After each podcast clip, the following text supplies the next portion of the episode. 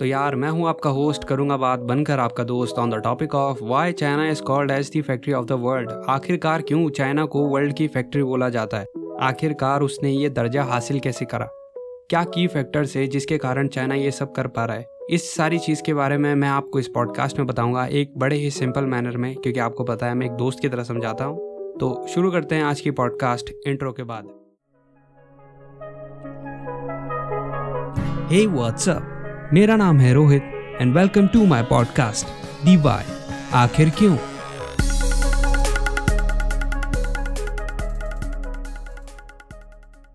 तो हाँ भाई, आखिरकार कैसे बन गया चाइना वर्ल्ड की फैक्ट्री तो इस चीज़ को समझने से पहले हम समझते हैं इकोनॉमी के बारे में। देखो जी, जो चाइना है, ये है वर्ल्ड की सेकंड लार्जेस्ट इकोनॉमी इसकी जो जीडीपी है, वो है 13.4 ट्रिलियन डॉलर्स नंबर वन पे आता है यूनाइटेड स्टेट जीडीपी के साथ 20.49 ट्रिलियन डॉलर्स।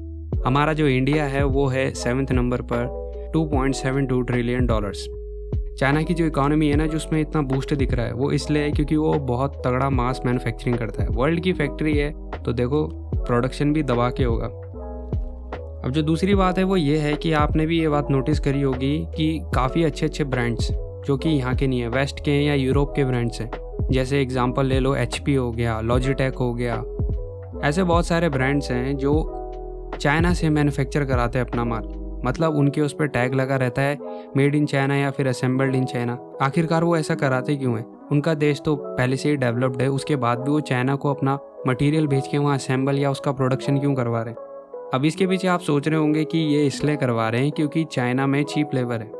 लेकिन मेरे दोस्त, मैं आपको बता दूँ, खाली चीप लेबर के दम पर ही चाइना ने वर्ल्ड फैक्ट्री का खिताब हासिल नहीं करा इसके पीछे आते हैं पाँच की फैक्टर्स।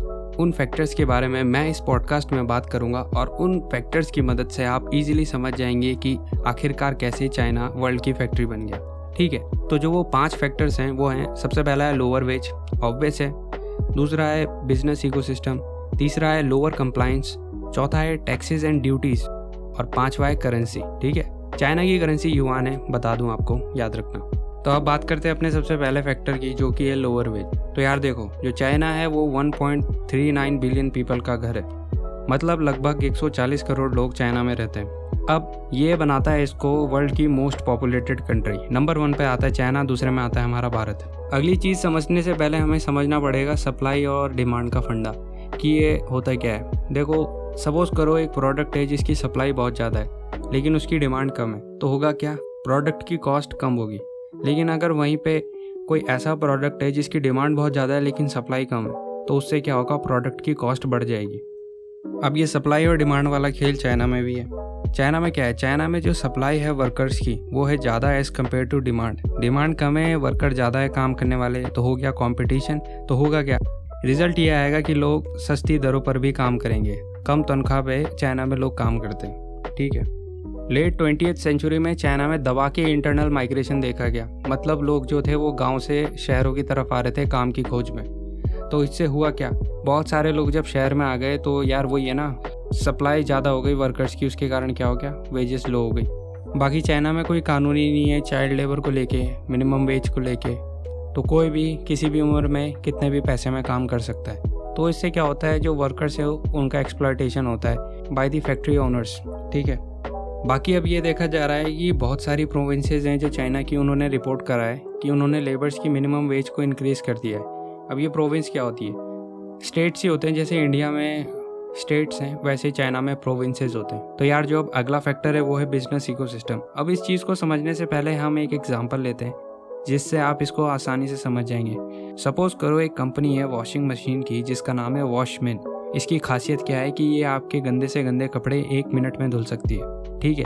अब ये जो कंपनी है, ये अपनी मोटर खुद बनाती है, लेकिन जो इसकी बॉडी है वॉशिंग मशीन की, वो कोई और बना के देता है। जो टाइमर्स है, वो कहीं और से आते हैं, और जो आखिरी में इसको मतलब बॉक्स के अंदर पैक करके जब हम इसको भेजेंगे रिटेल के लिए तो वो बॉक्स कोई और कंपनी बनाती है। तो जो ये वॉशमैन कंपनी है, अब ये रिलाई कर रही है तीन कंपनीज़ के ऊपर। अब इन कंपनीज़ के बीच का जो कोऑपरेशन लेवल होना चाहिए, वो होना चाहिए एकदम अव्वल लेवल का। क्योंकि अगर किसी ने भी डिले करा तो एट दी एंड जो वॉशमैन कंपनी है, उसका प्रोडक्शन डिले हो जाएगा और उसको लॉस हो सकता है। तो ये जो कोऑपरेशन का पार्ट है बिज़नेस इकोसिस्टम के अंदर, ये चाइना के अंदर पिछले 30 साल में काफ़ी तगड़ी तरीके से इवॉल्व हुआ है। मतलब अब कंपनियाँ इस लेवल पे काम करती हैं कि दूसरी कंपनी आग बंद कर कर किसी दूसरी कंपनी पे भरोसा कर सकती है कि हाँ ये मेरा कंपोनेंट टाइम पे मेरे को डिलीवर कर देगा। तो ये जो बॉन्डिंग है कंपनीज़ के बीच में, इसने भी काफ़ी एक मेजर रोल प्ले करा है चाइना को वर्ल्ड की फैक्ट्री बनाने का। फॉर एग्ज़ाम्पल सेंजन प्रोविंस जिसका बॉर्डर लगता है हांगकांग से, जो कि साउथ ईस्ट में प्रेजेंट है चाइना में, ये पिछले तीस साल में इवॉल्व हुई है एज अ इलेक्ट्रॉनिक्स इंडस्ट्री ये काफ़ी मेजर रोल प्ले करती है in the manufacturing of electronics product क्योंकि चाइना में जितने भी इलेक्ट्रॉनिक्स प्रोडक्ट मैन्युफैक्चर होते हैं, उसके सप्लाई चेन में इसका की रोल है। एप्पल जैसी कंपनियाँ भी अपने कंपोनेंट चाइना से मैन्युफैक्चर करवाती हैं, क्योंकि उन्हें पता है कि यहाँ पे लो कॉस्ट में काम हो जाता है और उसके बाद वो अपने प्रोडक्ट के ऊपर हाई मार्जिन कॉस्ट बचा सकते हैं। अब जो अगला फैक्टर आता है, वो आता है लोअर कंप्लाइंस अब लोअर कंप्लाइंस से क्या समझेंगे आप? लोअर कंप्लाइंस मतलब कि लोअर पॉसिबिलिटी किसी रूल या एक्ट को कंप्लाई करना मतलब उसको इम्प्लीमेंट करना। चाइना में क्या है कि रूल और रेगुलेशंस तो हैं लेकिन देखा गया है कि वहाँ पे जैसे बेसिक जो चीज़ें होती हैं, जैसे चाइल्ड लेबर हो गया हेल्थ एंड सेफ्टी हो गया वेजेस लॉ हो गया प्रोटेक्शन ऑफ़ इन्वायरमेंट इनके जो लॉ हैं, ये ज़्यादातर चाइनीज़ फैक्ट्री फॉलो ही नहीं करती है, ठीक है? हिस्टोरिकली भी ये देखा गया है, जो चाइनीज़ फैक्ट्री है, ये एम्प्लॉय करती है चाइल्ड लेबर को, और लंबी लंबी शिफ्ट में उनसे काम करवाया जाता है। और साथ ही साथ जो वर्कर्स होते हैं, उनको बेसिक फैसिलिटीज़ भी नहीं दी जाती हैं, जैसे जैसे लाइफ इंश्योरेंस मेडिकल इंश्योरेंस इसकी बात तो छोड़ो, कई कंपनीज़ में तो ऐसा भी देखा गया है कि उनकी ऐसी पॉलिसीज़ है कि जो वर्कर है, उसको साल में सिर्फ़ एक ही बार पे करा जाएगा। तो ऐसा सीन है चाइना के अंदर। और ये जो पॉलिसी है, एक साल में पे करने वाली है, कुछ कंपनीज़ फॉलो करती है। इनका मोटिव यही होता है कि जो बंदा है, जो वर्कर उनके लिए काम कर रहा है, वो जल्दी से क्विट ना कर दे। बाकी चाइनीज़ गवर्नमेंट इस चीज़ के ऊपर काम कर रही है कि वो रूल्स एंड रेगुलेशंस को कंपनी के ऊपर इम्प्लीमेंट करवाए। लेकिन प्रोग्रेस काफ़ी स्लो है कंपनियाँ धीरे धीरे पटरी पर आ रही हैं, लेकिन हाँ धीरे धीरे इस चीज़ के ऊपर भी काम हो जाएगा। लेकिन वही है ना, अब आप बोलोगे जब इतना बुरा हाल है तो चाइना तभी भी वर्ल्ड की फैक्ट्री क्यों है? मैंने आपको शुरुआत में ही बताया था, चाइना में वर्कर्स की सप्लाई ज़्यादा है एज़ कंपेयर टू डिमांड इस कारण ये कंपनियों का धंधा कभी बंद नहीं होता। तो जो अगला फैक्टर है टैक्सेस एंड ड्यूटीज़ इसमें क्या करा, चाइना ने एक पॉलिसी इंप्लीमेंट करी, जिससे क्या हुआ डबल टैक्सेशन चाइना में ख़त्म हो गया एक्सपोर्टेड गुड्स के ऊपर। मतलब वो कोई गुड एक्सपोर्ट करते थे तो उसको उनके ऊपर टैक्स नहीं देना पड़ता था। जैसे अगर वो कोई गुड चाइना से इंडिया भेज रहे हैं तो इंडिया को इम्पोर्ट ड्यूटी पे करनी पड़ेगी, लेकिन चाइना को कोई भी एक्सपोर्ट ड्यूटी पे नहीं करनी पड़ेगी।